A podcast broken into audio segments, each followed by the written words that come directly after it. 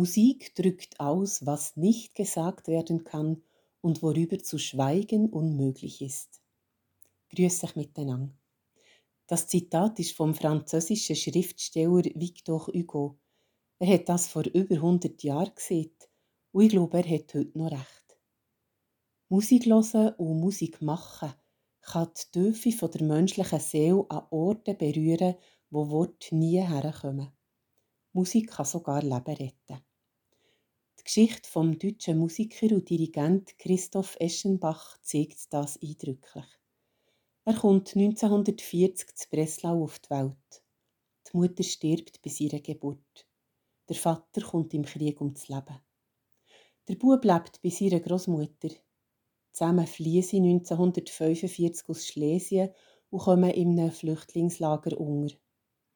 In diesem Lager herrschen miserable hygienische Verhältnisse.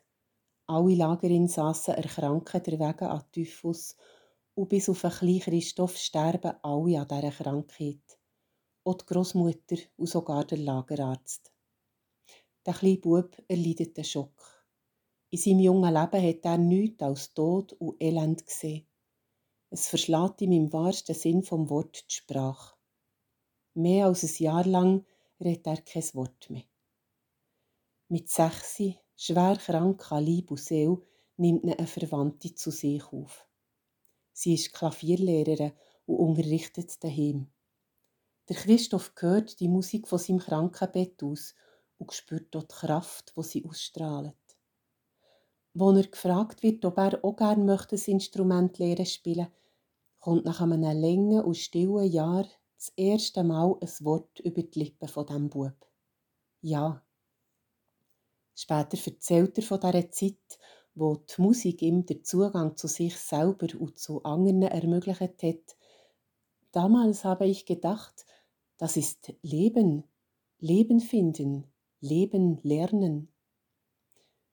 Musik ist nicht einfach nur ein angenehmer Pausenfüller, ein leichtes Hintergrundgeplätscher im Einkaufszentrum oder im Fitnessstudio. Musik berührt uns im Innersten. Sie begleitet uns an den Wendepunkten von unserem Leben, an Geburtstagen wie an Beerdigungen. Und sie wirkt als belebende und heilende Kraft in uns. Das Singen und das Musizieren ist ein Geschenk von Gott an uns Menschen. Wir dürfen uns daran freuen und wir sollen mit Danken dafür nicht sparen, wie es im Psalm 147 steht. Singt unserem Herrn ein Danklied und lobt unseren Gott mit Harfen. Und wenn ihr mögt, dann jutzet heute Mal so laut, wie es euch gefällt. Ich wünsche euch einen guten Tag. Marianne Lauener, Predikantin von Frutigen.